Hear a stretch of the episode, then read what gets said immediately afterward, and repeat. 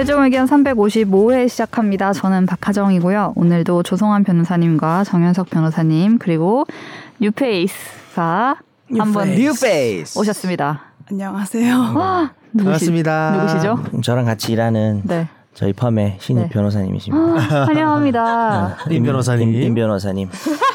나이가 어려요. 변호사인데 22살, 23살이에요 지금. 아, 네. 정 변호사님과 일해 보시니 대학을 안 어떠신가요? 가고 바로 변호사가 됐어요. 아, 훌륭합니다. 네. 그렇게 됐습니다. 뭘 그렇게 돼요? 받아주네? 정말 이런 걸 받는다고? 네. 저는 최종 의견 담당 PD 임수민입니다. 와 목소리를 처음 여러분께 공개하는 네. 그때 새로 오신 피, 네, 아나운서 휴가 때마다 이렇게 네 PD님들이 한 번씩 데뷔를 하십니다. 네. 아, 선재님 듣고 있나요?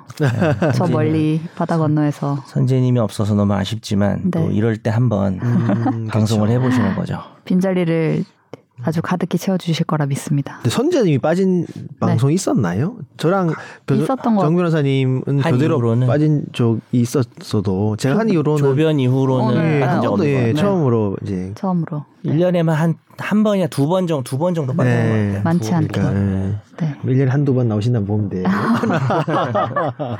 오늘 방송에 임하는 각오는 어떠십니까? 아까 막 걱정하시더니 아, 너무 걱정됩니다. 뭐가 걱정? 뭐가 제일 걱정이에요?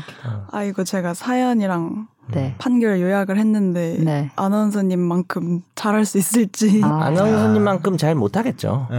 네. 그렇게 생각하시면 마음, 뭐, 자, 더 잘해. 막, 그럼 그게 놀라, 놀라, 놀라운 거지. 그게. 그죠? 근데 네. 목이 좀 쉬셨네요. 뭐 아침에 뭐 코, 네. 코인 노래방 같은 데 갔다 오셨네. 지금 아침인데 목 좀 풀려고. 아 아니, 갔다 왔으면 풀렸을 텐데 아, 일어나자마자 출근을 해서 아, 목소리가 오늘 잘 받아준다. 잘한다. 잘한다. 약간 모든 질문에 다 답해야 한다는 강박을 가- 갖지 않아도 괜찮아요. 아 네. 네. 저 진짜 한 지금 이렇게. 흘리셔도 돼요. 말 좀 더 걸어봐 재밌는데 네. 오늘 네. 주제가 우리 어, PD님이 할 만한 내용들이 있는지 네. 궁금하네요. 의견을 많이 여쭤보겠습니다. 어떻게 깜짝 놀라세요? 어떻게 생각하시는지 또 궁금하니까. 네.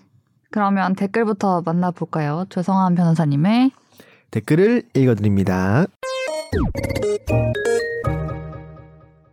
네이버 오디오 클립의 무권의 낭인님이십니다.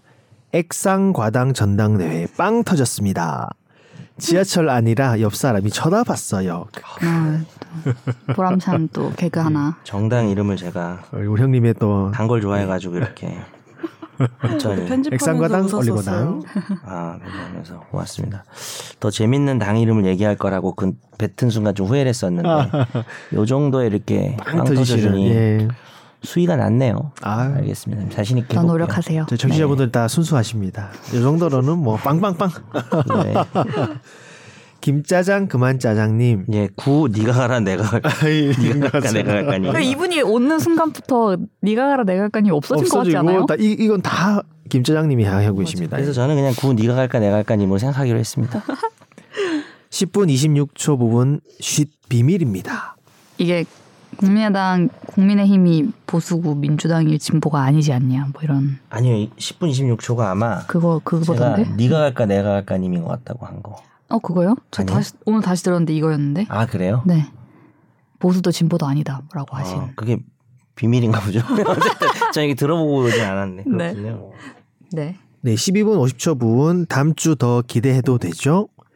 민트정님 겐기 푸드덕 푸드덕 거리는 거 사건 반장 맞아요. 아 이건 못하겠어요 평생 화 안 낸 듯한 민트정님. 아, 저도 이번 방송은 다시 들었는데 네그 제가 웃었어요. 그게. 예, 그러니까 그, 저도 그때 방송할 때 몰랐는데 들어보니까 예.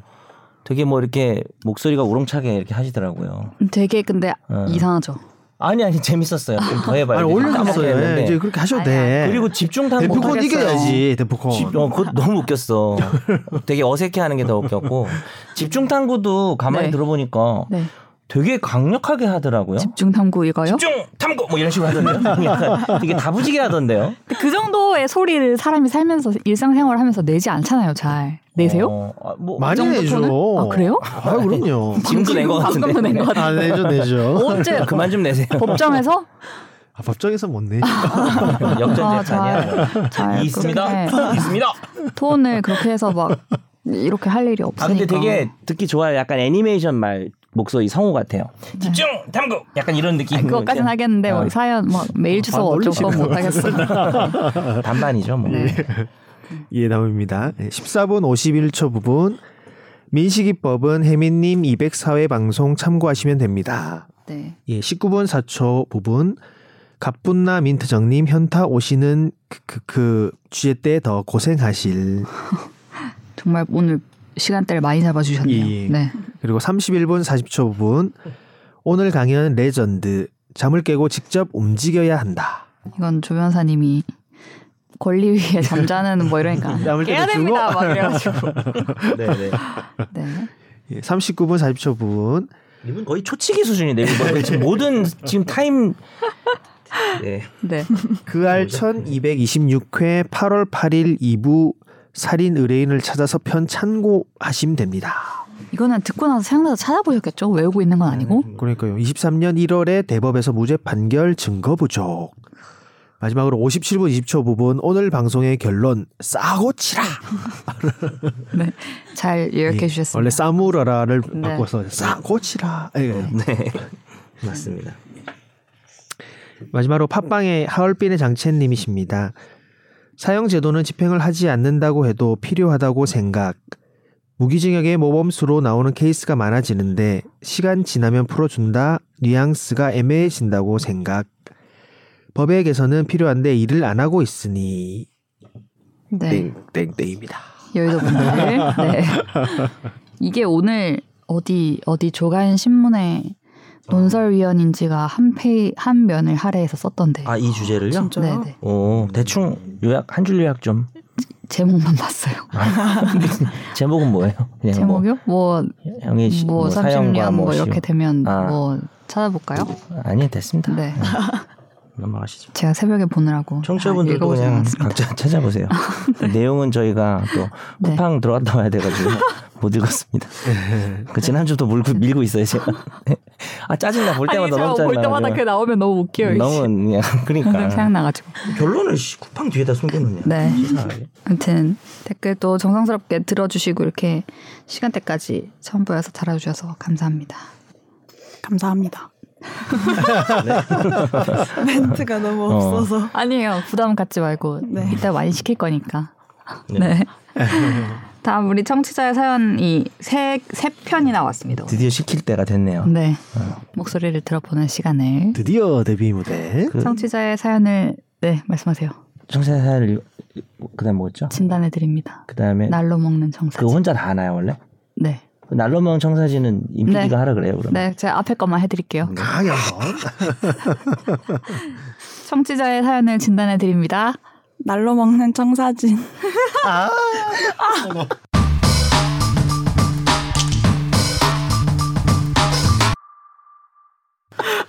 진짜 너 너무 어색. 내가 제가 옆에서 웃음 참고 있어가지고 네. 하기가 좀 힘드셨을 거예요.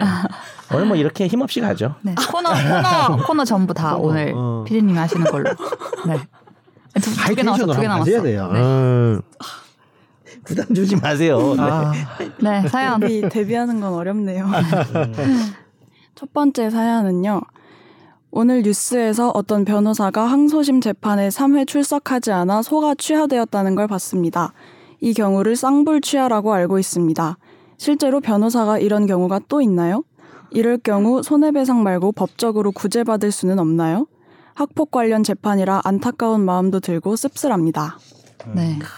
정말 놀랍고도 씁쓸하고도 충격적인 일이었는데 저희가 이 부분에 대한 답은 조금 있다가 오늘 이게 집중 탐구가 됐죠. 네, 예. 집중적으로 얘기를 좀 해드리도록 하겠습니다. 실제로 변호사가 이런 경우가 또 있나요? 에 대해서만 먼저 답을 해주신다면 진짜 뭐 평생 처음 보는 것 같아요. 이렇게 아? 한 번 정도는 어떻게 네, 뭐 네. 교통 사정으로 네, 늦었는데 이름을 불러가지고 네, 불출석이 됐어. 근데 그게 아. 원고야. 네, 그럼 이제 피고도 이제 뭐 이따 얘기하겠지만 네, 네. 불출석으로 처리해가지고 네, 한번 정도는 뭐 그럴 수 있는데 네. 세 번. 두 번도 아니고 세 번을. 네, 좀 이따가 자세히 얘기를 들어보도록 하겠습니다. 두 번째 사연 네. 볼게요. 네. 작년 여름 중고나라에서 거래를 하다 사기를 당했고 결과적으로 상대방은 동종 범죄 경력도 있어 징역 5년을 선고받았습니다. 그러나 저를 포함한 69명이 피해 금액을 보전하기 위해 신청한 총 6,500만 원의 배상 명령 신청은 아쉽게도 모두 각하되었습니다. 이에 궁금한 것이 생겨서 질문드립니다. 배상 명령 신청에 대한 의견이 궁금합니다. 배상 명령 신청이 각하되는 경우가 많다고 들었는데 이렇게 각하되는 경우가 많다면 유명무실한 제도가 된 건 아닐까요? 개인적으로는 피해자들의 손해가 배상은 받지 못하고 유죄 입증을 위한 증거로 소모된 느낌이 많이 듭니다. 이를 대체할 수단은 민사뿐일까요? 피해자 구제를 위한 절차가 또 생겨야 하니 조삼모사 플러스 알파 같은 느낌이 드는 건 제가 이쪽 분야를 잘 몰라서 드는 느낌일까요? 그리고 구치소에 있는 사람의 주소는 어떻게 되나요? 상대방의 초본을 얻으려고 주민센터에 방문했더니 상대방의 등록된 주소가 판결문에 명시된 장소가 아니라면 초본을 발급받을 수 없다고 들었습니다. 구치소에 들어간 사람들의 주소는 구치소 가기 직전 등록된 곳에서 바뀌지 않는 건가요? 감옥에서 전입신고를 해주는 건가요? 물음표 살인마 아니에요? 그 정도면 연쇄 물음표 못한 질문이었어요. 연쇄 물음표 살인마 같은데요. 네. 질문을 많이 해주셨는데 아니라면 이게 일종의 위장 전입은 아닌지 궁금합니다. 무기징역의 경우에는 옮겨줘야 되지 않을까요? 세를 준 사람이라면 이 사람들의 주소는 어떻게 제거하나요? 연고자가 아무도 없는 경우에는 특히요. 영치금과 작업 장려금을 압류하여 채권자들에게 돌려주는 과정은 어떻게 진행되나요? 피해 금액대로 배분이 되나요? 아니면 여기서도 우선 순번이 생겨서 먼저 신청한 사람이 먼저 챙겨가게 되나요? 이미 항소를 요청한 상태이고 배상 명령 신청은 더 이상 쓸모가 없다고 보아 보았습니다. 총 피해액이 적지 않고 상대방이 반복적인 사기 행각을 벌이는 바 범죄 예방, 피해 금액 보전, 추가 범죄 저지를 위하여 채권 압류 및 추심 명령 신청을 하려고 합니다. 이를 통해 영치금과 작업장려금을 압류할 수 있고 출소 후에도 지속적인 영향을 줄 수 있다고 들었습니다. 앞으로 해야 할 일에 대한 가이드를 제시해 주시면 시행착오를 줄이는 데 큰 도움이 될 것 같습니다. 다른 시청자분들께서는 이런 일 없으시길 바랍니다. 더 이상 샤이할 수 없었던 시청자 올림. 예. 네. 근데 물음표가 어, 아주 제가 많으신. 그러니까 이 사연 보내주신 분께 이렇게 한 네. 건 아니고 네. 사연 물론 이제 이분도 질문이 많으시지만 요 사연에 네. 처음 읽었는데 네. 이렇게 되게 하드코어한 이 사연이 이게 네. 되게 물음이 계속 많은. 네. 근데 이게 최적화돼 있는 것 같아요 우리 수민 PD가. 네. 어떤 부분이 요약을 그- 잘하셔서 그러니까 뭐 이제 청취자 같지 않았나요? 아 성취자 같았어요. 그죠? 네. 그죠? 제 네. 평가가 맞으니까 했나요? 저는 옆에서 지금 정말 했나요? 고민 상담하는 줄 알았어요. 하다가 그래서 해주나요? 그리고 옮겨줘야 되지 않나요? 했나요? 했나요? 해서 진짜 네. 본인이 궁금해서 궁금한. 진짜 궁금한 느낌 났어요. 그죠, 그죠. 네, 네, 약간 네. 이거 말투여서 네. 아 되게 잘 살렸다 뭐 이런 아. 생각을 했습니다. 잘 읽으 잘 읽으시네요. 또 앞으로 그럼 날청은 이제 임피디님이 또 아나운서님하고 또 다른 느낌이 또 있네요. 다른 느낌이었어요. 음, 약간 좀 어, 네 그렇네요. 아, 여기 네 추신이 있는데 네. 네. 이건 제가 답변해야 될 것 같아서 아, 네. 네. 그 파이널 골뱅이 sbs co.kr 이메일이 언제 복구되냐고 아하. 물어보셨는데 네. 이것까지 물어보셨네요. 네, 근데 이게 복구가 어렵다고 어, 합니다. 음. 앞으로도 사실상 네. 이용하는 건 불가능하실 것 같습니다. SBS 보이스 뉴스 네. 망실됐다고 합니다. 아니 그게 좀 마녀에 나오는 대사인데 사라졌다고 합니다. 예, 네. 망실됐다고 합니다. Gmail로 많이 보내주세요. 네. 그러니까 새로운 주소가 있으시니까 질문은 이렇게 넘- 넘어가는 거예요. 우리 질문이 너무, 많아. 많아가지고 네. 다 대상- 답하기엔 좀 그래도 배상 명령 신청이 내가 손해를 봤는데 이 나쁜 놈 때문에 신청을 했는데 각하되는 경우가 많나요? 대부분입니다. 아 그래요? 예. 왜요? 일단 배상명 신청은 일단은 기본 뭐 형법 형사소송법상 제도가 아니라 네. 소송 촉진 등에 관한 특례법이라고 해서 아. 특례법 상에 이제 배상명 신청을 넣어줘가지고 네. 원래라면 인사로 구제를 받아야 되는 부분을 형사재판에서 정말 명확하거나 이런 소송 지연 형사소송 지연에 우려가 없는 경우에 네.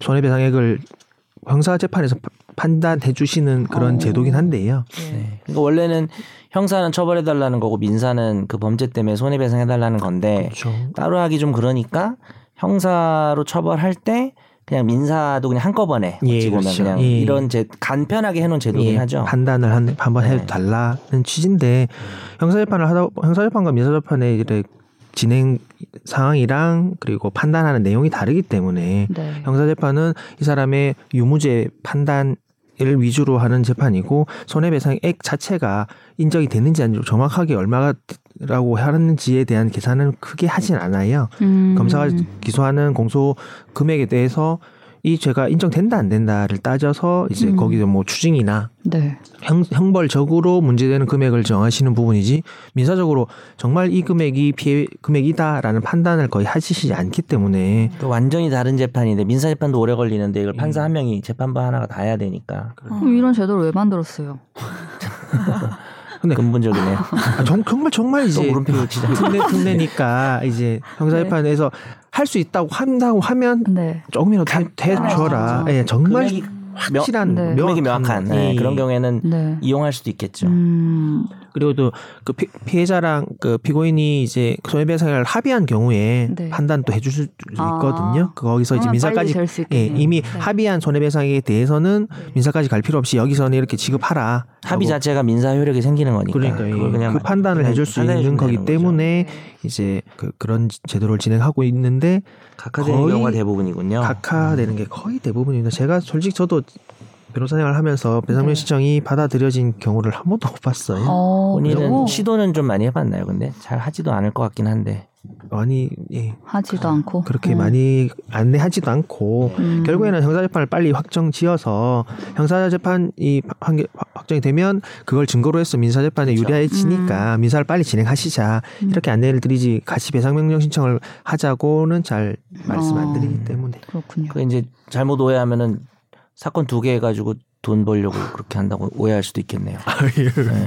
전혀 그렇지 않습니다. 그런 의도도 있잖아요. 어차피 그- 근데 아 잘 안 되니까 어, 그, 안 그, 저- 되니까. 그걸 거기에 기대하고 계셨다가 그 배상명령이 또 각하되시면 네. 그또더 상처니까. 민사소송 좀 음. 이길 것 같으면 이게 형사 유죄 나올 것 같으면 민사소송 좀 미리 걸어놓을 수는 있을 것 같아요. 걸어놨다가 음. 이제 형사가 유죄 네. 확정되면 이제 빨리 아니면 1심만 나와도 빨리 판결문 갖다 내면. 이- 민사에서 유력한 증거가 이- 되겠죠. 네. 보통 이제 그리고 민사에서 확, 확실한 건데 이제 그 돈을 빨리 변제받기 위해서 압박을 하기 위해서 고소를 하고 형사재판에 음. 들어가면 형사 재판까지 이 배상명 절차 전에 이제 형사 조정 절차 수사 다- 단계에서도 조정 절차와 형사 조정이 있기 때문에 그런 부분 합의. 합의하고 네. 예, 뭐 그런 부분에서 네. 미리 변제를 받을 수 있는 효과가 음. 있어가지고요. 네.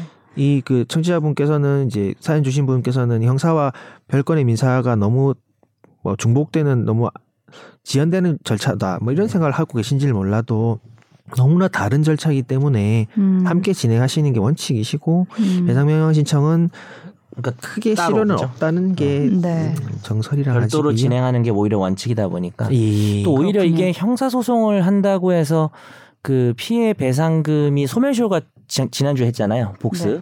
그 중단되는 건 아니거든요. 음. 민사 소송을 하든지 이래야 되다 보니까 네. 그 이게 또 손해미 가해자 안 나로부터 3년 지나면은 보통 그렇죠. 범죄 예. 불법행위는 못 받아요.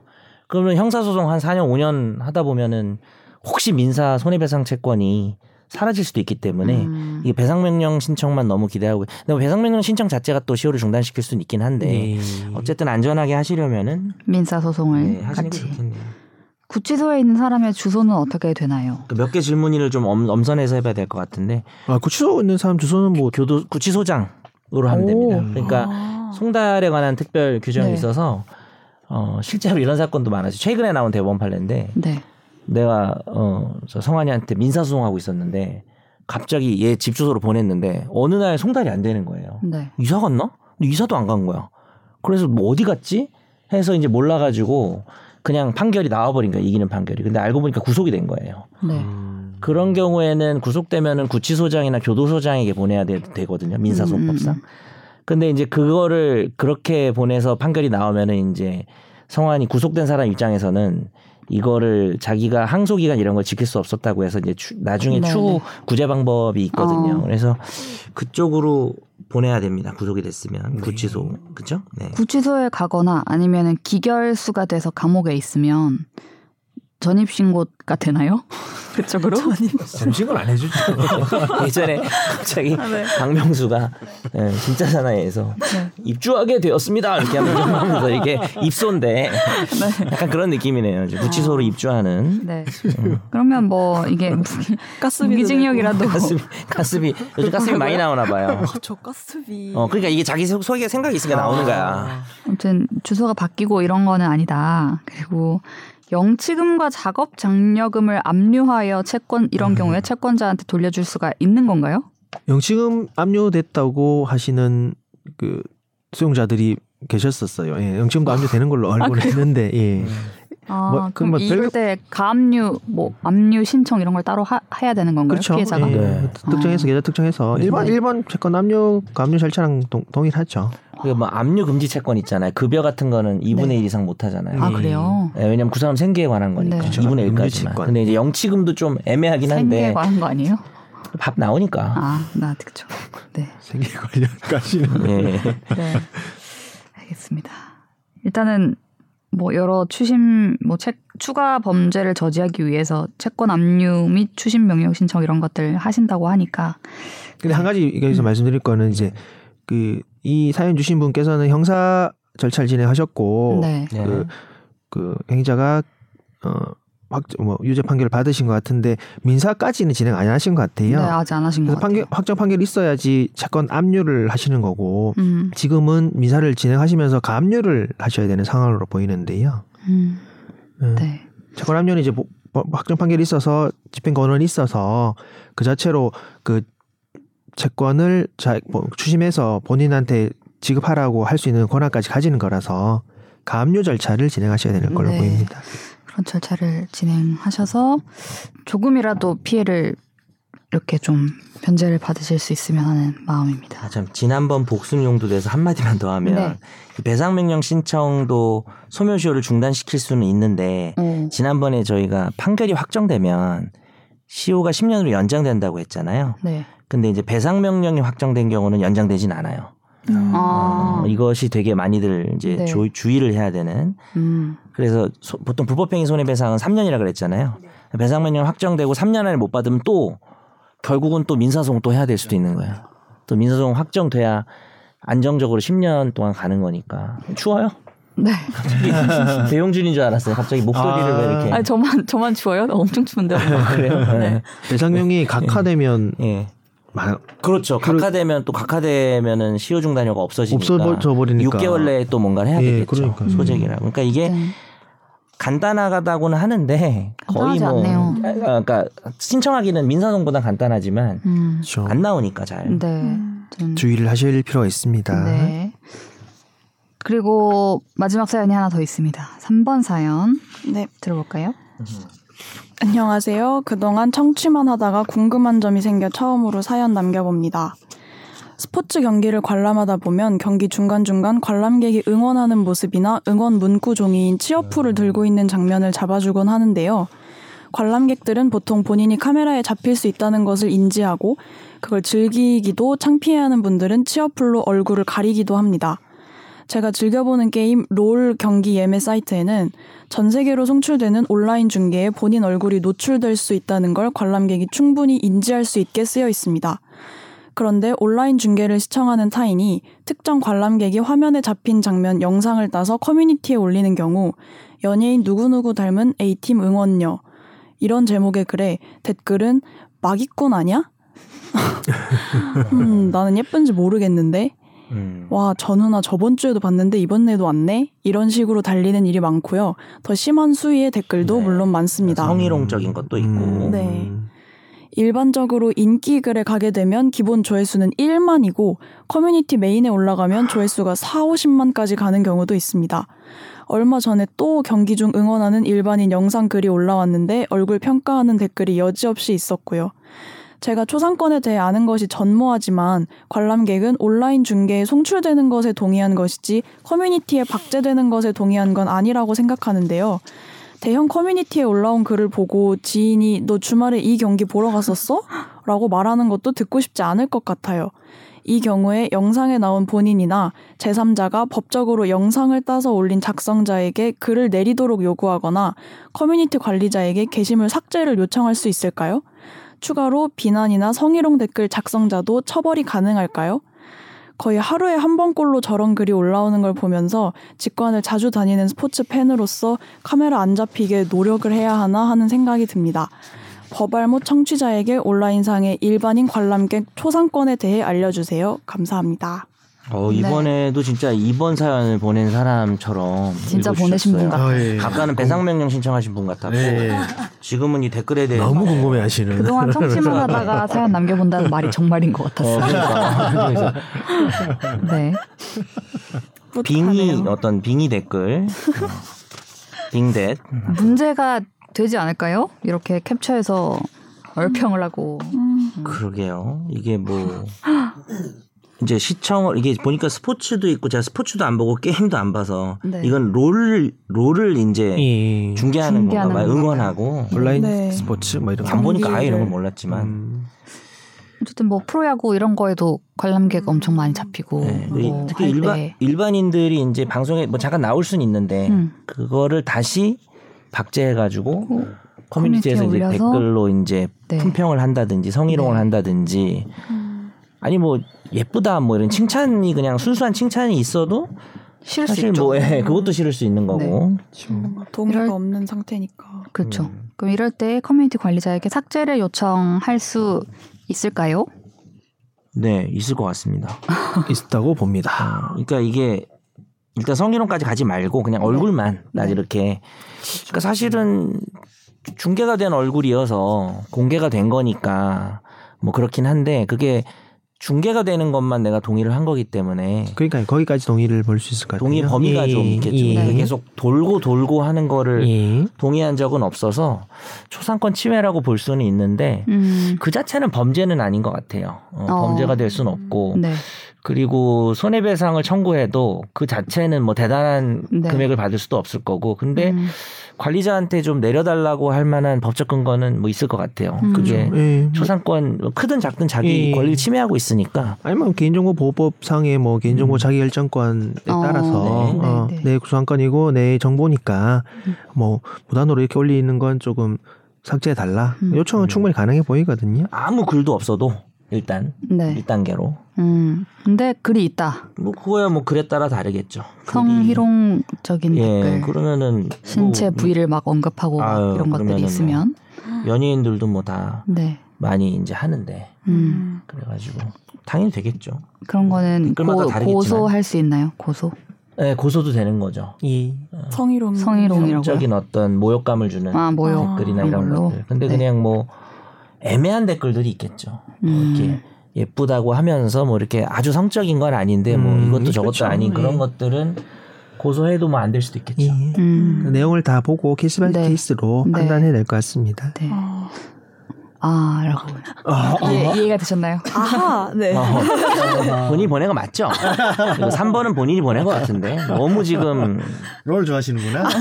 어차피 이걸 왜, 왜 아까 안 보고 읽지 않았어요 혹시? 안 보고 자기가 쓴 거니까 궁금한 거, 궁금한 거 그냥 얘기하는 거기 그냥- 까마 화면이 까맣더라고요. 이렇게. 여기 예를 들어서 마기꾼 아니야? 이건 뭐 고소는 안 될 것 같아요. 음, 불쾌할 수는 있으나. 예, 뭐 고소가 뭐 네. 절대 안 되는 건 아닌데 좀 네. 어렵지 않나. 음. 그렇죠. 저 기대할- 이 부분은 조금 표현이 이제 나는 있고. 이쁜지 모르겠는데 이런 거. 아, 애- 애매하게 할 거야. 아니? 여기 써 아, 있는데 있었어? 사연에 나는 예쁜지 모르겠는데. 정말 모르겠다는 거니까 이것도 좀 애매한데. 아니 그뭐 당하는 사람 기분 나쁜데 무서워서 죄송하지만 네. 사실 이게 진짜 애매한 네. 것들이 많은 것 음. 같아요. 잘 모르겠다는 거니까. 네. 네. 못생겼다는 거죠. 그렇게 되나요? 네. 아니, 뭐 보통 아니 아, 아니. 얘기할 수 모르겠는데. 이상해지네요. 네. 그만하겠습니다. 네, 네. 하여튼 케바케로 내용에 따라서 처벌까지 갈 수도 있을 것이니 이렇게 함부로 네. 따다가 얼평하지. 마시고요, 여러분. 처벌이 안 돼도 네. 기분 나쁠 수 있으니까. 부적절한 자기 행동이죠. 원한 게 아니니까 뭐 자기가 좋다고 뭐 자기가 뭐 공개해가지고 SNS에 네. 뭐나 너무 나 몸. 좋지 뭐 이렇게 뭐, 올리거나 네. 남자들이 나 예쁘지 뭐 그런 거는 뭐 네. 예쁘다고 해줘도 되는데 이건 일반인들이 뭐 그냥 네. 잡힌 건데 화면에 그러니까요. 자제해 바랍니다. 네. 네, 사연 저희 궁금하신 부분이나 뭐 댓글로 적기에 조금 공간이 부족하다 하시면 어디로 보내주시면 저희가 이렇게 소개를 해드릴 수 있을까요? 준비 안 해온 건데. 아니 아니 아니 안 아니. 해왔어요? 네, 어, 저 네. 알고 있어요. 아, 알고 네. 있죠 사실 네. 담당자인데 어디로 보내면 될까요? 자기 메일 얘기하는 거. 네. SBS 보이스뉴스 골뱅이 gmail.com으로 보내주시면 됩니다. 네, 네. 이쪽으로 보내주시면 저희가 소개를 해드리겠습니다. 다음 우리 한 주 동안 화제의 판결을 소개해드리는 시간입니다. 아, 저를 쳐다보시는. 어, 하시라고요? 네. 어쩌다 마주친 판결.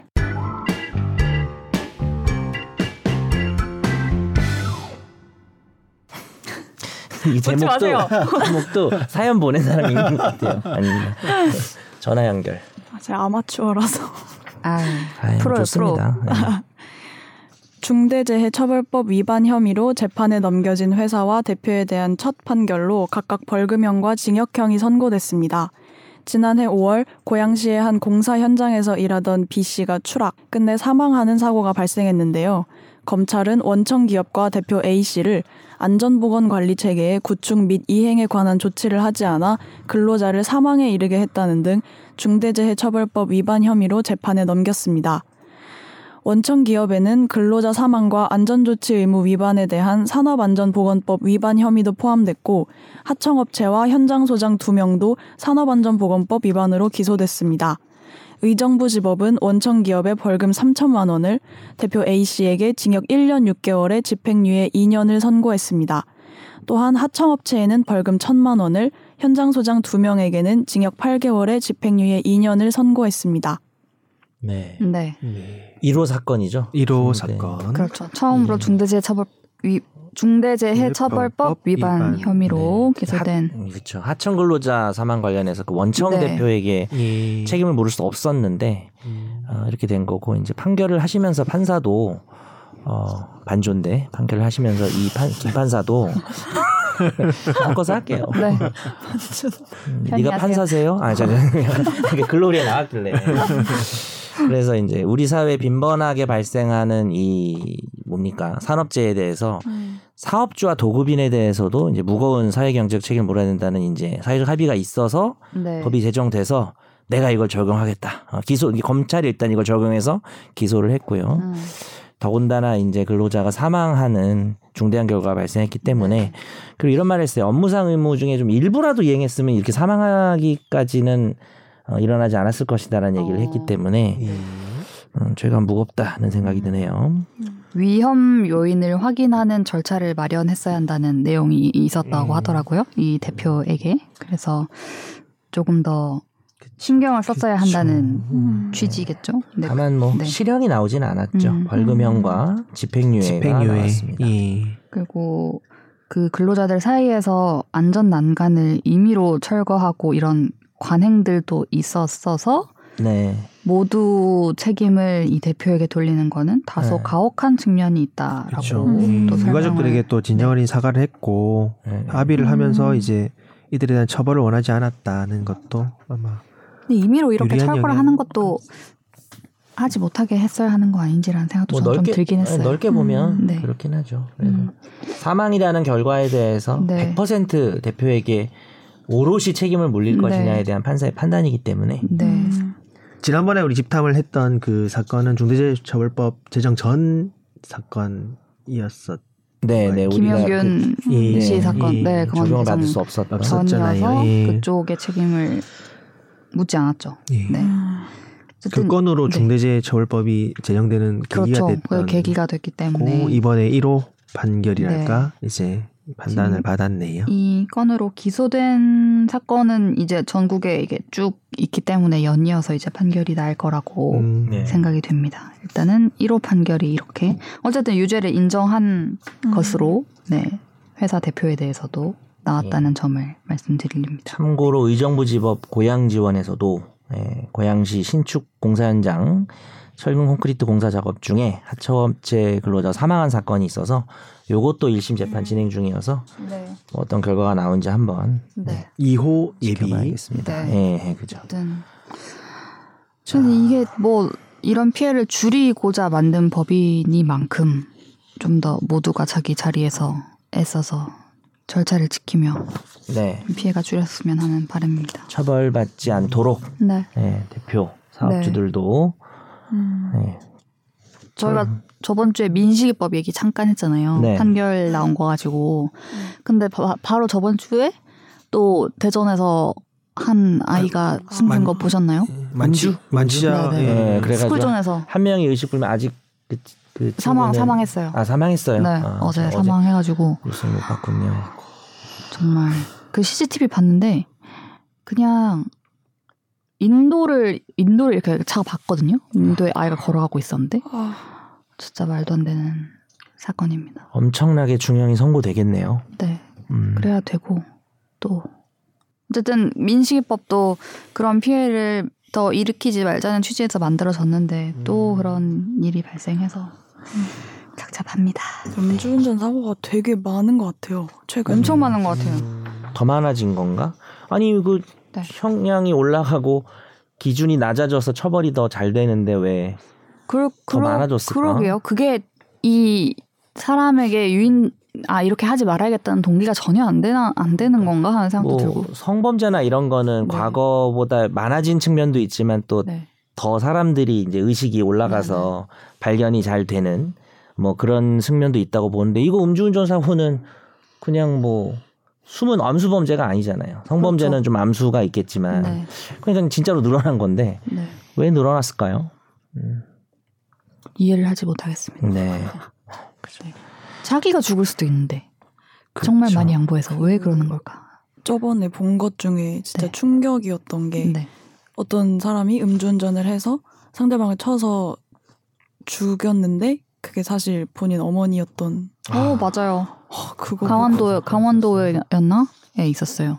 모르고? 네 아, 일단 그것 자체로도 벌이군요. 그쵸 아, 또 벌을 받겠지만 그게 이제 어머니 집에 왔다가 나가는 길이었는데 그렇게 사고가 나서 근데 그때 저 처음 발생 때만 나가지고 왜 왜 그랬는지 엄마는 그때 왜 밖에 나와 있었는지 그러면 그 그것까지는 아직 경위가 어, 안 나와서 마을이 거. 또 작다 보니 또 이렇게 네. 그렇게 했나 보네요. 존속지사인가요? 그래서 와 네 그런 상황이 뭐 나중에 다 장례를 마치면 경위를 조사할 예정이다 뭐 여- 여기까지만 기사를 봤던 제가 기억이 음, 납니다. 네. 자, 네. 이제 집중 탐구를 들어가려고 할 거죠. 네, 들어가기 전에 막간을 이용해서 네 말씀하세요. 예, 저 방송을 처음 한 거예요? 아니면 다른 팟캐스트 해보실 기회가 있지 않았을까요? 아니, 팟캐스트는 안 해봤어요 아 그럼 뭔 해봤어요? 아 방청객 방청객은 안 쳐요. 아니 저 네. 그 학교 동아리에 어, 그 약간 유튜브 학교 유튜브 아. 채널에 오. 몇번 검색하면 나와요 그러면? 저 좀 해볼게요. 아마도 제목이 뭐예요? 뭐라고 찾으면 나와요? 눈피셜이라고 눈피셜 네 유튜브 채널. 어 뭐 검색어도 있고 하네. 나오는 거 찾아, 찾았나 본데요? 네 어쨌든 요거 방송에서 그 유튜브 명만 딱 B 하시면 되겠네요. 네. 그죠? 아 근데 해도 본인이 오. 누군지 못 찾을 아, 것 같은데. 아, 수능 네. 뭔가 네. 제가 부끄러워서 나중에 네. 저희가 찾아보도록 네, 하겠습니다. 아 저희 안 그래도 좋네. 구독자 유입에 대한 얘기를 하고 있어서 네, 여기서 근데 얘기하세요. 검색이 봐봐. 네. 내가 눈피셜을 쳤는데 뒤에 네. 붙는 말이 수능이야. 오! 본인께 제일 유명하다는 거 아니에요? 어, 아, 아, 그런가 봐요. 썸네일 좀 이상하게 나오셨네요. 네, 뭐 죄송합니다. 썸네일 얼굴이 좀 아, 이상하게 나왔네요. 제가 네. 나중에 확인해서 항의를 네. 할수 없었어요. 어머, 아 잠깐, 아 잠깐. 죄송합니다. 그 지금 방금 하신 방송 게 잘하시네요. 네. 수능이 끝이 났어. 아, 여기서 이렇게 쑥스러워하실 일이 아닙니다. 이렇게 프로 방송인이 지금. 프로 방송인. 집탐이 끝이 났어 한 번만 해주시면 안 돼요? 끝날 때. 아 끝날 때 네. 집탐이 끝이 났어. 이건 정말 이 텐션은 이게 친구가 옆에 있을 때 되- 되는 거지. 그러니까. 이렇게, 이렇게 노인들, 아니 본인 말고요. 아니, 저도 저도 저랑. 노인이죠. 네. 노인들 옆에서는 잘이 텐션이 안 나올 것 같긴 해요. 네. 기대하겠습니다. 차라리 노인인 제가 직접 해드릴게요. 죄송합니다. 이제 들어 들어가실까요? 네. 어제 눈피셜 홍보가 좀 됐네요. 네. 저는 일단 구독을 좀 누를게요. 그러면. 어, 진짜 감사합니다. 네. 많은 홍보가 근데 되었으면 본인이 뭐 계속 바람- 나오는 건 아니어가지고. 아 요새는 이제 출근을 어. 하니까 출연을 하기가 좀 어, 어려워서 네. 아 여기에 많이. 출연해야겠네. 네. 네, 저희 그러면 지난 음. 한 주를 이건 정말 뜨겁게 달구었던 주제입니다. 네. 안할 수가 없어서. 안할 수가 없고 진짜 세상에 이런 일이 급의 일이 벌어져서 저희가 다뤄보도록 하겠습니다. 집중 탐구.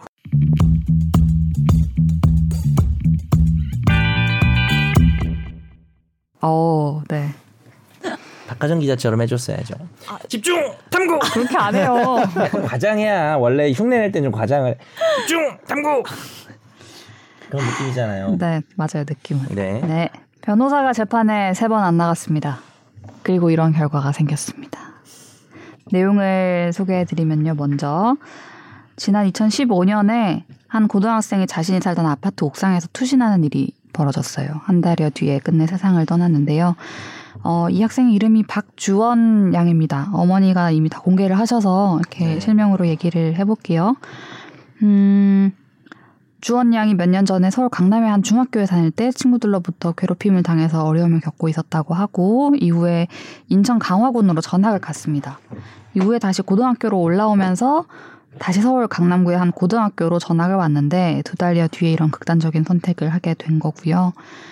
어, 자세한 과정은 조금 이따가 이제 재판 경과를 하면서 다시 얘기를 하겠지만 이후에 어머니가 주원 양이 다니던 중학교 그다음에 중학교 선생님들 친구들 그리고 고등학교 선생님들 친구들 이렇게 소송을 제기합니다. 손해배상 소송인 거죠. 네, 친구들에 대해서는 이제 부모님께 아 그렇죠. 소송을 하긴. 했죠. 네. 어, 1심 판결이 나왔고 이제 항소가 있어서 2심 재판이 진행되고 있던 중에 들리는 게 없어서 주원이 어머니가 변호사한테 연락을 해서 물어봤다고 합니다. 네. 뭐 어떻게 되고 있냐고. 근데 어처구니 없는 답변을 듣게 돼요. 소송이 이미 끝났고 그 결과는 패소를 했다는 것이었습니다. 이유는 주원이 어머니가 선임한 변호사가 재판에 나가지 않았기 때문이라고 합니다. 어떻게 이런 일이 있을 수 있는지, 변호사의 불출석에 대한 규정이 지금 어떻게 돼 있길래 이런 상황이 벌어진 건지, 또 소송에 있어서 어머니는 또 다른 방법을 찾을 수 있는지 얘기를 나눠보도록 하겠습니다. 아까 이런 일이 잘 벌어지냐, 잘 볼 수 있는 일이냐라고 했을 때 처음 본다라는 네. 말씀을 주셨죠. 전무후무하죠. 그 혹시 네. 뭐 늦어가지고 불출석 처리된 적 있나요 없나요? 솔직히 여태까지 다 통틀어서. 늦어서 근데 늦, 늦더라도 상대방 그 사무실에 전화를 해서 네. 아, 지금 한 10분 정도 늦으니까 재판 상대방 변호사님한테 재판장에게 말씀드려서 조금만 재판을 뒤로 아. 좀 바꿔달라고 말하고 가거든요. 어. 싫다고 하기도 하고 상대방이 또 변호사가 없으면 연락이 안 되잖아요. 그거 그렇죠. 네, 상대방이 변호사가 예. 없는 사건에서 제가 아, 한번 늦어가지고. 음, 그렇죠. 지나간 적이 한 번 있긴 합니다. 예. 어. 제가 아주 초창기에 완전 5분 10분 변호사 초짜 때. 예, 넘어갈 수는 있죠. 예. 근데 이제 다음번부터 열심히 이제 하면 되는 거잖아요. 아마 그렇게 그럼요. 되죠. 네. 그리고 그때 너무 얄짤없었어요. 그 전에 갔을 때는 한 시간 동안 밀려가지고 그럴 때 많잖아요. 그렇죠. 아, 막한 시간 넘게 막 기다리고 이랬는데 그날은 네. 칼같이 음. 시작을 해가지고 그리고 좀 불러보고 좀 다음 거 먼저 하고 그 다음에 한 번 더 불러주고 이럴 만도 한데 그렇죠. 얄짤 그냥 없이. 그냥 안 된다고 끝났다고 해가지고 음. 정말 옛날에는 이제 그 재판 기일을 잡을 때 저희 저희 완전 선배님들 말씀하신 거 보면 이제 오후 재판이라고 하면 오후 2시로 해서 모든 재판 오후 2시에 있어서 음. 재판장에 가서 양당 양 변호사가 도, 도착한 온- 사람들이 다 왔으면 일어나서 저희 왔습니다 하고 그다음 재판 끝날 때 바, 바로 튀어나와서 빨리 해야 하는 재판 끼리 먼저 진행하고 2시에 한 했거든요. 20개 뭐야. 있고 예. 3시에 또 한 20개 있고 뭐 이런 아니, 아니, 식으로 그 어. 저- 저희 그 대표님 때는 이제 그냥 오후 전체가? 오후 전체 2시 오후 전체가? 그건 너무하잖아요. 그래서 지금 몇 년대예요? 3시, 4시 이렇게 잡아줘야지. 지금 점점점 해서 10분 지금은 단위 뭐 2시 15분 5분 단위로도 잡아주시고 2시 20분 막 이런 식으로 예. 잡더라고요. 진짜 눈치 게임도 아니고. 1 이렇게 진짜 하고. 진짜 옛날 얘기인가 봐요. 네. 아무튼 이 사건은 일단은 1심이 있었죠. 아까 말씀 주신 것처럼 이제 그 괴롭혔다라는 아이들의 부모님 그리고 학교 선생님들 이렇게 대상으로 이제 소송을 한 거고 1심에서는 일단은 판결이 나왔죠. 판결이 네. 나온 거는 어떻게 나온 거죠? 내용이? 기본적으로는 이 결국은 학교 폭력으로 인한 자살에 대한 음. 손해배상 책임을 34명한테 물은 건데 네. 여기에는 뭐 서울시도 있고 학교법인들도 있고 음, 음. 뭐 교사, 담임 교사, 뭐 지도부 교사 뭐 이런 등등. 네. 그다음에 이제 주로는 가해자들의 부모들을 음. 상대로 했는데 1심에서는 글쎄요 뭐 1심의 원고 측 변호사 이 문제된 권 변호사가 뭐 얼마나 열심히 했고 뭐 그거는 알 수가 없지만 네. 이 인과관계 부분을 잘 입증을 못한 것 같아요. 음. 그리고 1심 판결문을 보면 일부의 학교 폭력 존재 사실 인정됐습니다. 그러니까 음. 한 건 두 건 정도. 그게 뭐 단체 채팅방에 불러가지고 욕하고 뭐 이런 거였더라고요. 그쵸, 예. 네. 근데 나머지 학교 폭력 사실들 이제 더군다나 이제 당사자가 지금 사망을 했잖아요. 네. 그러니까 부모가 잘 모를 수 있죠. 음. 그래서 이제 열심히 하려고 했는지 모르겠지만 또 그 과정에서 그 친구를 증인으로 불렀는데 그거 좀 잘 안 됐나 봐요. 어. 그래서 그거를 좀 뭐 이거는 결과만 놓고 얘기한 건지 모르겠지만 원고 측그권 변호사가 그 증인을 좀 중요한 증인처럼 보이는데 좀 어떻게 해서든 좀 부르도록 좀 노력을 했어야 되지 않나 하는 추측도 네. 좀 들고요. 그래서 결국은 모든 사람에 대해서 지금 이제 전체 총 5억 원을 배상하라는 소송이었는데 다 내용적으로는 다 패소를 한 겁니다. 그래서 이제 이거 가지고 이 1심 판결을 가지고 뭐 그 변호사를 비, 비난하기는 힘들죠. 뭐 그거야 뭐 최선을 다했는데 그런 건지 증거가 없어서. 근데 이제 그 중 한 명의 가해 학생 부모가 소송에서 아무것도 안 해가지고 아무것도 안 하면 자백간주라는 제도가 있거든요. 그래서 그 34명 중에 한 명에게만 네. 5억 원 전부 승소 판결이 나온 상태로 이제 1심이 음. 끝났었습니다. 그렇죠. 대응을 안 했기 때문에 네. 뭐한 명한테만 그냥 승소했다는 걸로 해서 항소심이 넘어간. 음. 음. 그렇죠. 근데 그 사람은 1심에서 어떤 가해 학생의 아버지였는데 아무것도 안 하더니 이제 판결 나오고 나니까 정신이 들었는지 네. 항소를 했습니다. 그러니까 그분도 항소를 한 거고 원고 어머니도 항소를 한 거고. 원고는 이제 나머지 33명한테 졌으니까 네. 그 중에 뺄 사람 빼고 네. 뭐열 몇 명인가 음. 추려가지고 나이열 몇 명한테는 꼭 이겨, 이겨야겠다. 네. 라고 해서 이제 항소를 한 거죠. 네. 그러니까 양쪽에서 항소를 할 수 있는 상황이 있겠죠. 근데 네. 한 명은 이쪽이 전부 이겼고 나머지는 저쪽이 전부 이겼기 때문에 네. 어, 한 건당 양쪽에서 항소한 건 아니고 여기는 완벽하게 원고가 항소했고 저기는 완벽하게 피고가 항소를 한 케이스죠. 음. 그래서 이제 항소심이 시작이 돼서 재판을 진행해서 원고 그러니까 이 어머니의 입장에서는 다른 사람한테도 책임을 물리고 싶다는 마음이 있으셨겠죠. 당연히 네. 네, 그게 중요하겠죠. 그래서 재판을 진행하고 있는데 이 원고의 변호사인 권 변호사가 항소심에서 삼쌍부를 했다고 합니다. 그래서 원고의 항소 취하 간주가 되어서 판결이 1심 그대로 아 1심 그대로가 아니죠. 맞죠. 그러니까 그 졌던 부분 음. 그 대다수에게 원고가 졌잖아요. 네. 그진 1심 그대로죠. 네. 그 부분은. 그리고 그 아까 그 아버지 가해자 한 명이 다시 다퉈보겠다고 항소를 한 부분은 그쪽은 받아줬죠. 그건 도 받아줘서 예. 왜냐면 그건 받아주는 게 당연한 게 지금 1심에서 최대한 어쨌든 주장 증명을 원고에서 했는데 입증을 실패한 거잖아요. 1심에서요. 네. 그 2심이 뭐 완전히 다르게 보지 않는 이상 그 그리고 지금 원고 측 변호사가 안 나와가지고 열심히 안 했기 때문에 그러니까 자기가 항소한 것도 열심히 해야 되고 또 저쪽에서 항소한 것도 또 열심히 맞받아 쳐야 막아야 되는데 되는데. 뭐 아무것도 안 한 셈이죠. 그러니까 그 아버지 가해자 아버지의 항소도 받아주게 되니까 그 사람한테마저 지는. 판결로 네. 최종 결론이 났고요.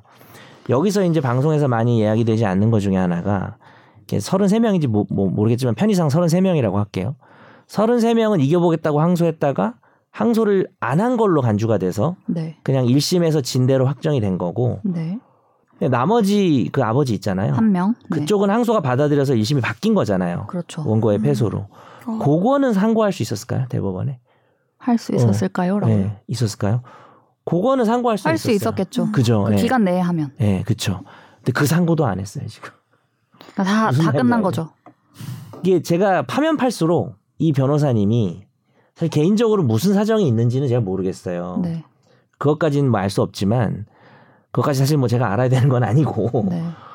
잘못한 게 너무 많아요. 음, 잘못한 게 한 다섯 가지가 넘는 것 같아요. 제가 보니까.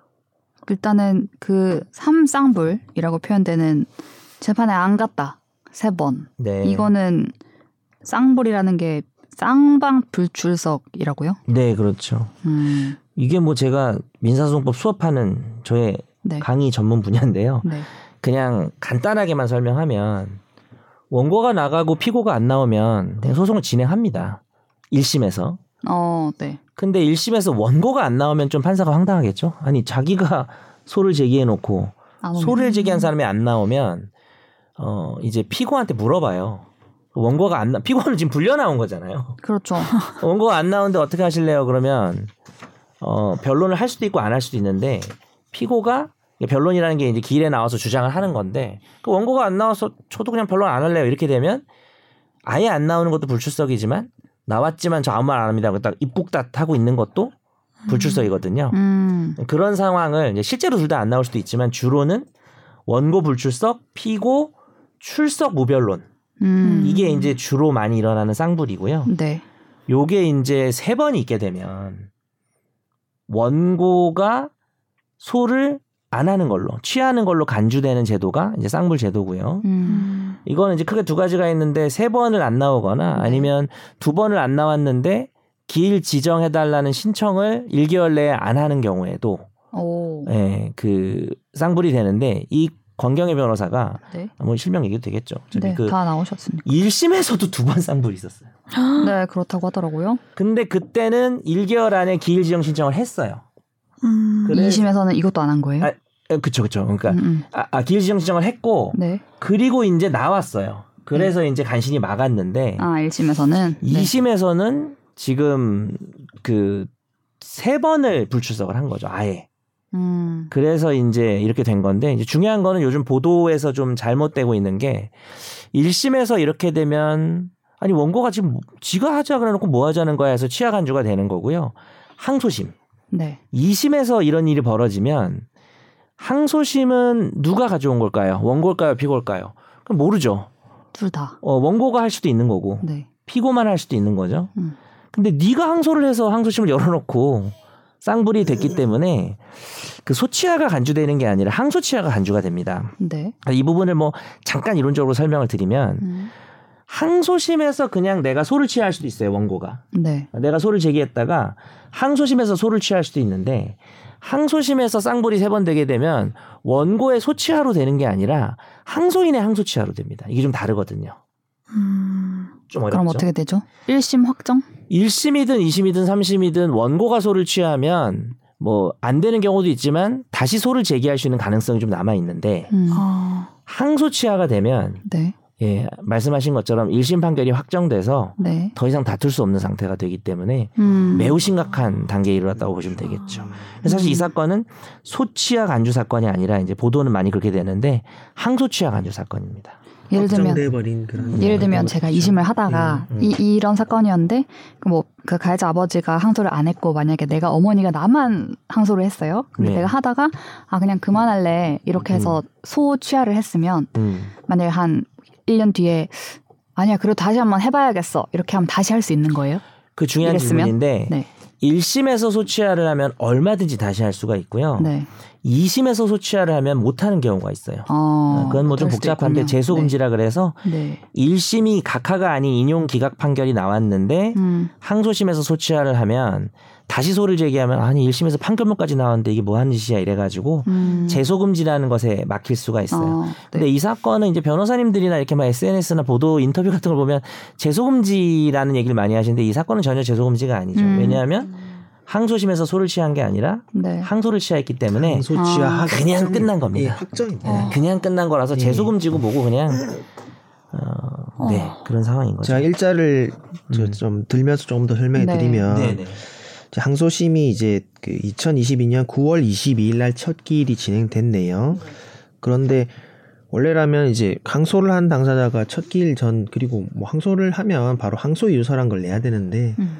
이 당연하죠. 첫 기일 지날 때까지도 이쪽 어. 권경혜 변호사님이 항소 유서를 제출하지도 않고 날짜상으로 두 번째 9월 22일 날 첫 불출석을 하신 걸로 보이는데 재판장님께서 어 10월 13일로 두 번째 기일을 잡아 놓으셨어요. 음. 근데 그 전날인 2020년 10월 12일 날 항소 유서를 겨우 제출하면서 어. 둘째 기일 전날. 전날 어. 둘째 기일 전날 제출하고 그 다음에 그 접수가 됐는데 또 10월 13일 날 기일에 출석을 안 하셨나 봐요. 그래서 바로 왜 변론이?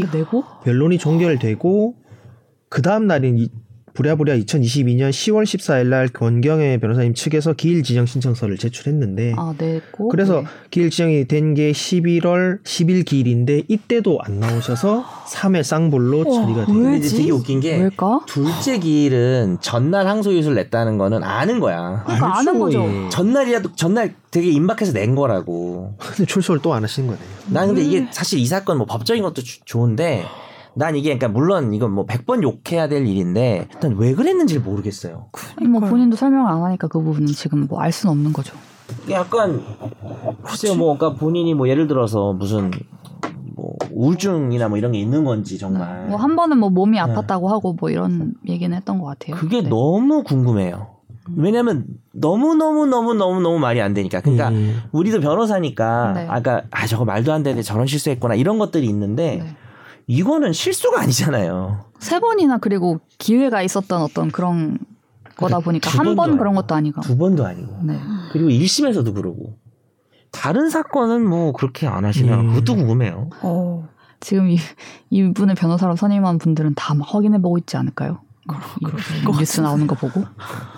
아무튼 그런 근데 또, 또 이게 네. 재미난 게 이제 양쪽에서 항소를 했기 때문에 변론기 9월 22일 첫 변론 기일에는 이제 이제 1심에서 지셨던 그렇죠. 그 부분에 그, 그 아버지. 변호 아버지의 변호인께서는 나오신 것 같아요. 음. 그래서 속행이라고 해서 재판이 진행이 됐는데 네. 원고 측만 안 나와서, 나와서. 원고가 항소한 사건은 쌍불로 처리해 버리고 음, 그, 그 건에 대해서는 이 상대의 변호사님은 다른 사건이라고 볼 수 있으니까 진행을 한 예. 나- 그러니까 이거죠. 항소한 그 아버지 하구의 사건과 예. 다른 사람들하고의 사건이 분리가 되거든요. 그렇죠. 한번 한꺼번에 어. 진행하지만. 네. 그러니까 그 항소한 그 아버지 사건은 그냥 진행되고 있는 거고 예. 음. 나머지 부분은 이쪽 원고 쪽에서 항소를 한 건데 네. 그렇죠. 그 나머지 피고들이 어 우리 그냥 불출석으로 할게. 그렇죠. 라고 하니까 쌍불쌍불쌍불 된 거죠. 아. 예. 그러니까 그, 그 아버지는 출석을 했지만 네, 네. 이게 공동소송인 독립의 원칙이라 그래서 다 같이 나오지만 다 따로 보는 예. 거예요. 그럼 그 아버지가 원고의 입장에서 건 거잖아요. 그러니까 입장에서. 아, 항소인의. 입장에서 네, 한 건데 그럼. 피항소인이 계속 안 나온 거잖아요. 그렇죠. 상관없는 거죠. 그럼 아. 그 그거는 어떻게 끝난 거예요? 그거는 항소가 받아들여진 거죠. 그러니까 원래 그것도 원, 자백 원? 원고가 계속 아니요 1심 1심 패소화 부분을 취소하고 완전 다시 판단했는데 네. 다른 사람들과 마찬가지로 이 집이담 따- 따돌림 등등 이런 거 증거가 없고 그렇지. 예. 1심 판결은 그대로 복사 붙이기를 했겠죠. 그렇죠. 아 반박을 안 하니까 1심에서 딴 피고들이 했던 말을 그대로 하겠죠. 그거를 지금 원고 측이 권 변호사가 나와서 열심히 싸워도 사실은 이게 뒤집을 수 있을지도 사실 의문이긴 해요. 음. 근데 뭐 아무것도 안 했으니 아 그거는 쌍불이 아닌 거네요. 교사불이 그렇죠. 아닌 거죠. 예. 예, 그러니까 아 주 포인트입니다. 맞습니다. 그 그거는 한쪽이 출석해서 열심히 자기의 주장을 한 거고 그러니까 항소인이 안 나오는 게 문제죠. 피항소인이 안 나오는 건 아. 중요하지 않잖아요. 아 어, 이해되셨나요? 그렇죠. 그러니까 이제 이, 이제 심에서는 이해했어요. 네. 원고가 안 나오는 게 중요한 거지 피고는 안 나와도 돼요. 그냥 원고가 이기겠죠 아마 웬만해서는. 네, 네, 네. 그러니까 그런 느낌인 거죠. 그 아버지 쪽은 항소인이 네. 나오는 거고 피항소인이 안 나오는 거니까. 참 그래서. 이제 이런 상황을 맞닥뜨린 어머니는 뭐 이게 했으면 이길 수 있었다 이런 얘기가 이제 이제 뭐 주가 아니라 어쨌든 싸워 싸워 볼 기회를, 기회를 거죠. 잃으신 거기 그럼요. 때문에 그럼 이분들은 어떻게 할 수 있는가? 다시 뭔가를 다시 소를 제기해서 싸울 수 있는가? 일단 이 궁금증이 있는데 할 수 있나요? 소송을 다시? 일단 2심 판결 나오고도 그 아버지에 대해서는 상고를 할 수 있었는데 그걸 안 한 거고요. 네, 두 번째는 판결이 확정됐을 때는 우리가 3심제가 끝났을 때 네. 아주 특별한 사유가 있으면 확정 판결에 대해서 뭘 하죠? 우리 재심. 어, 박준영 변호사님 떠오르면서 네, 이, 이름 맞나요? 박준영 변호사님. 맞아요, 맞아요. 불러본 적이 별로 없어서 박준영. 예. 갑자기 아니 그냥 불러본 적이 없어서 네. 재심이 있는데 이 사건이 뭐 재심 사유가 될 만한 게 좀 보이지 않죠. 네. 없습니다. 이거 뭐 그냥 불출석 당사자 불출석 아, 뭐 예, 그래서 이제 결국은 너무 허탈하네요. 권 변호사님에게 네. 소송을 아. 해야 되는데 뭐 이미 어떻게 뭐 해서 9천만 원을 배상하겠다고 지금 음. 하고 잠적하셨다고. 예, 약정은 한 것 같아요. 그러니까 음. 이제 각서 그거는 쓰고 그냥 가셨다는- 소송하면 이제 네. 9천만 원은 받을 수는 있겠죠. 근데 그게 아 본인이 준다고 했기 때문에 그건 받을 수 뭐 있는 거예요. 약정하신 거니까. 9천만 원은 아. 이제 주셔야죠 권 변호사님이. 근데 이제 네. 그걸 그러니까 물론 돈이 진짜 중요한 건 아니지만 음. 그냥 9천만 원 죄송하니까 드릴게요 하고 받아서 만약에 내가 너무 억울해서 그렇게는 못하겠어 소송하고 진짜 제대로 싸워야겠어 라고 했을 때 그 변호사님한테 대해서 이길 수 있는 가능성이 있어요? 너무 죄송한 말씀이지만 9천만 원 이상 받기 어려울 것 같아요. 저는 어... 왜냐하면 그러니까 지금 이 원래 소송이 5억이었는데도 불, 아, 분리를 하셔야 됩니다. 네. 일단 이 권 변호 지금 오늘의 주제는 권 변호사의 잘못이잖아요. 그러니까 권 변호사 나빠 뭐 이게 주제인데 네. 권 변호사가 나쁘다는 이야기를 할 때는 네. 이 소송이 이길 수 있었거나 네. 항소심에서 뒤집을 수 있었다는 얘기하면 안 돼요. 그렇죠. 그냥 나쁜 거죠. 예, 이길 수 있었든 없었든 이렇게 네. 하면 안 되잖아요. 어, 안 되죠. 아니, 질 수는 있죠. 네. 네. 근데 이렇게 안 나가면 안 되는 거고 그렇죠. 이런 결과가 나왔는데 안 알려주면 안 되는 거잖아요. 지금 계속 안 알려줬대잖아요. 어. 그거는 기초적인 자격이 상실된 거죠. 다- 남의 일을 봐주는 사람으로 대리인이라는 변호사 대리인이잖아요. 네. 그 사람을 믿고 맡겼는데 좀 죄송한 말씀이지만 이렇게 개판으로 하는 거는 음. 도저히 용납이 안 되는 거예요. 여기다가 아예 뭐 했었어도 뒤집기 어려웠다. 팩트는 그게 맞을지 몰라도 할 말이 아닌 거죠, 사실. 그렇죠. 근데 유족 입장에서 권 변호사에게 손해배상을 제기하려면 네. 권 변호사의 이런 행동 때문에 손해가 발생했다는 걸 입증해야 되잖아요. 법에서는. 네. 네. 그러려면 뒤집을 수 있었다는 입증해야 돼요. 아니 그냥 내가 다퉈볼 기회를 잃었다가 손해죠. 그 기회를 잃었다가 얼마냐는 거죠. 그러니까 그게 위자료는 당연히 되죠. 네. 어, 위자료로는 충분히 될 수 있는데 네.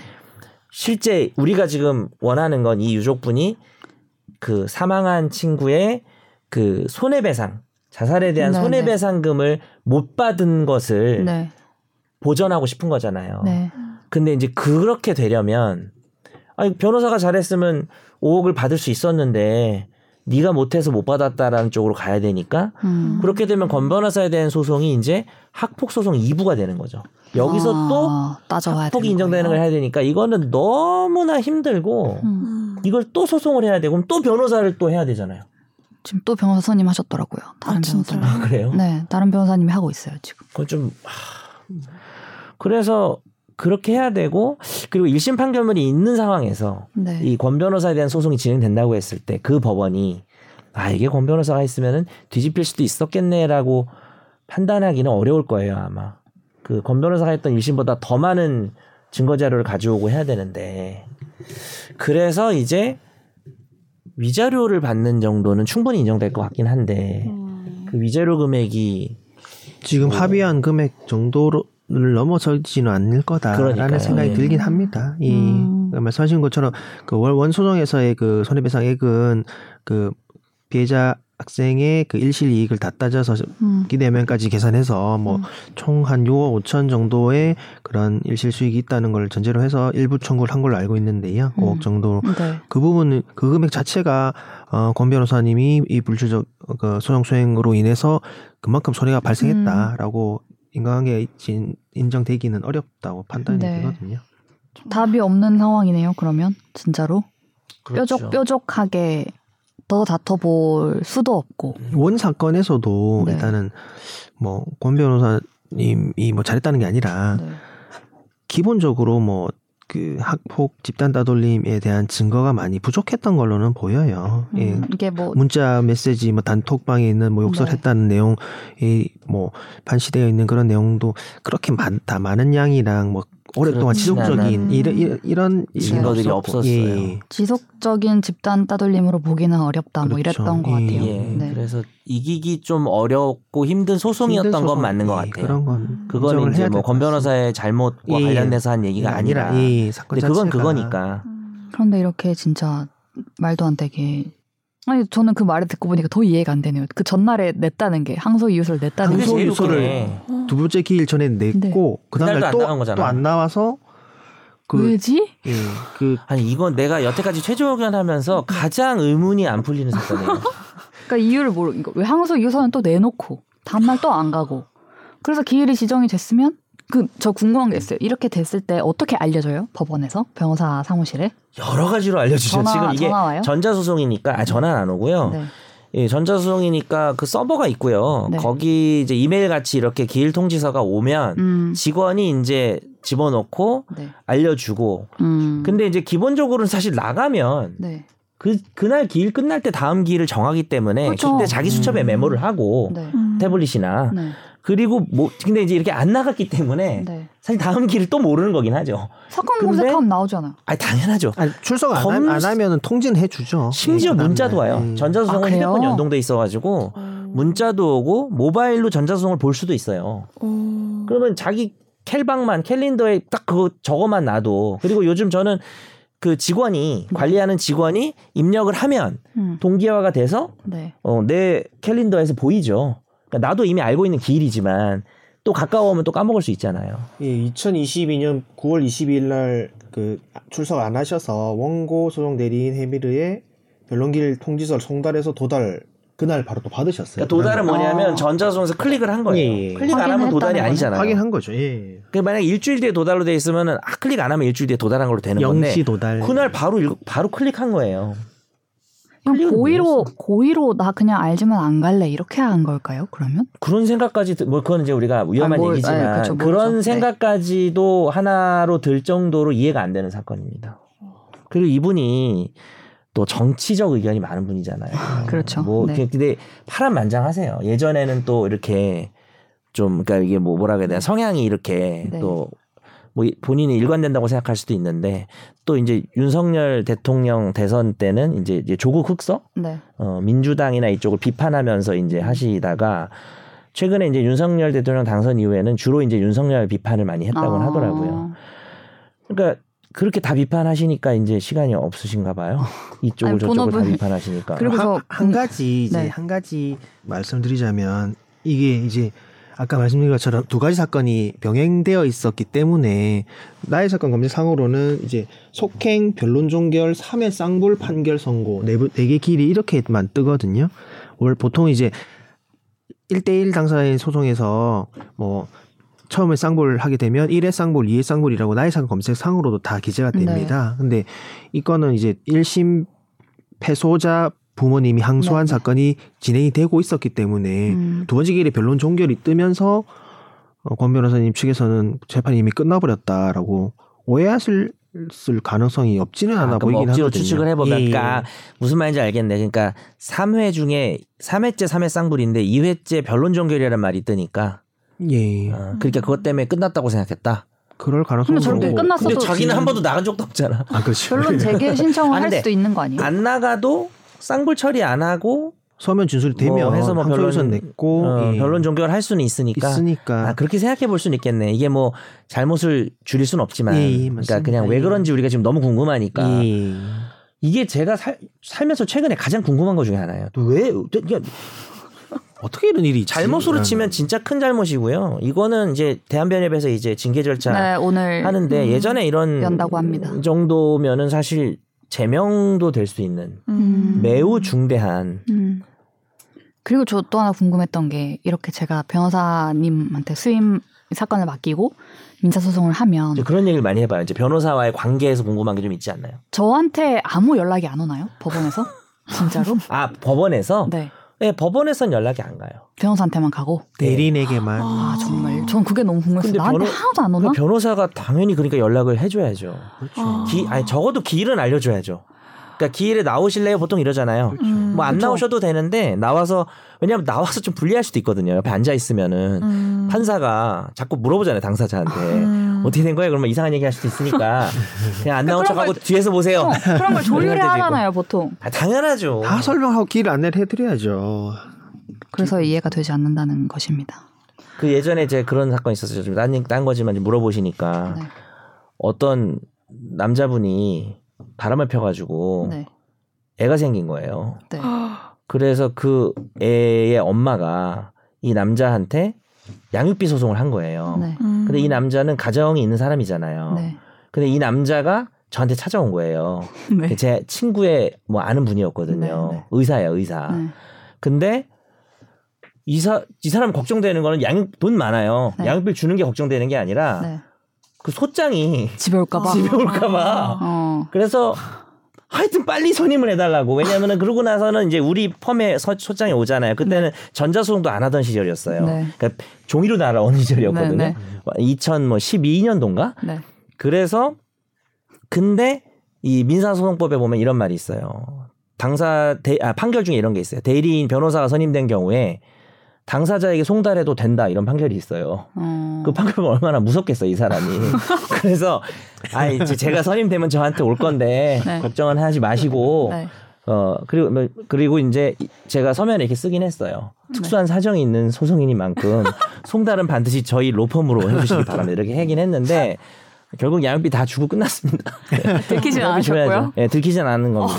그 이후에 들켰는지 제가 모르겠어요. 참 저도 사건을 하면서 일단 사건을 하긴 하는데 아 참. 예. 주소지를 아예 그 네. 법인 그 주소로 해달라고 어. 수장 넣을 때부터 송달 장소 지정. 예, 송달 등이든 뭐 아. 집에 그렇게 가면 해달라고 하시는 남. 분이 계시죠. 예.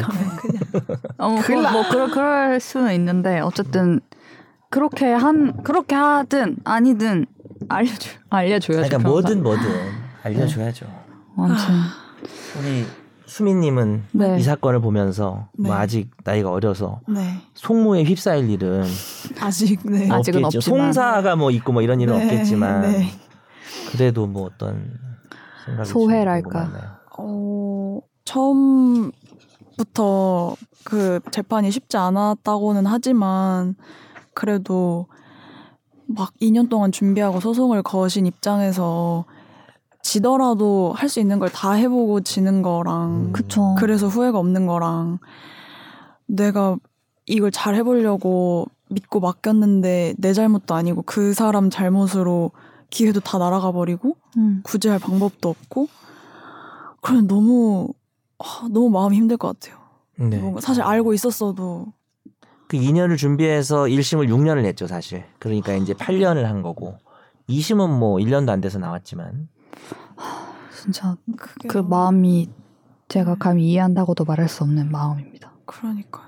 그게 너무 그 말이 진짜 뭐 음. 지더라도 해볼 만큼 다 해보고 네. 지는 거랑 엄마가 우리 딸 어, 억울하게 다르죠. 이렇게 했는데 많이 엄마. 끝까지 싸워줄게 이런 마음을 하셨다고 하는데 맞아요, 맞아요. 예. 이게 아셨어도 이렇게 돼버려서 싸움을 해보지도 못한 거죠, 변호사 때문에. 그렇죠. 근데 뭐 사연에서도 그렇고 뭔가 방법이 없나요? 막 이렇게 어, 많이 맞아. 막 물어보시고. 그렇게 하시는데 정말 방법이 없다고 하시니까 너무 세상이 세상이 원망스럽고. 네. 네. 아무튼 막 잠적하고 그러지 말고 최소한의 최소한의라는 말도 참 이상하네요. 아무튼 이걸 제- 어떻게 책임져야 될지도 모르겠지만 책임지는 모습을 보여 보여달라고 말을 하려니 어떻게 책임져야 될지도 모르겠긴 하네요. 그 또 너무 SNS나 정치 활동으로 네. 얼굴이 알려진 뭐 네. 공인에 준하는 그런 음. 사람이다 보니 지금 이 상황이 어쨌든 그러니까 뭐 이게 내가 동정론이 아니라 네. 아마 죽고 싶을 만큼 힘들 것 같아요 본인이 그죠? 너무나 그래서 그래서 계속 피하는 근데 아, 피한다고 될 일이 아니, 아, 아니잖아요. 그거 절대 안 되죠. 그렇죠. 네. 그러니까 이제 그런 뭐 변명해 주려는 게 아니라 그런 네, 심리가 아닐까. 자기가 그동안 해놓은 게 있으니까. 네. 회피하고 싶은 그렇죠.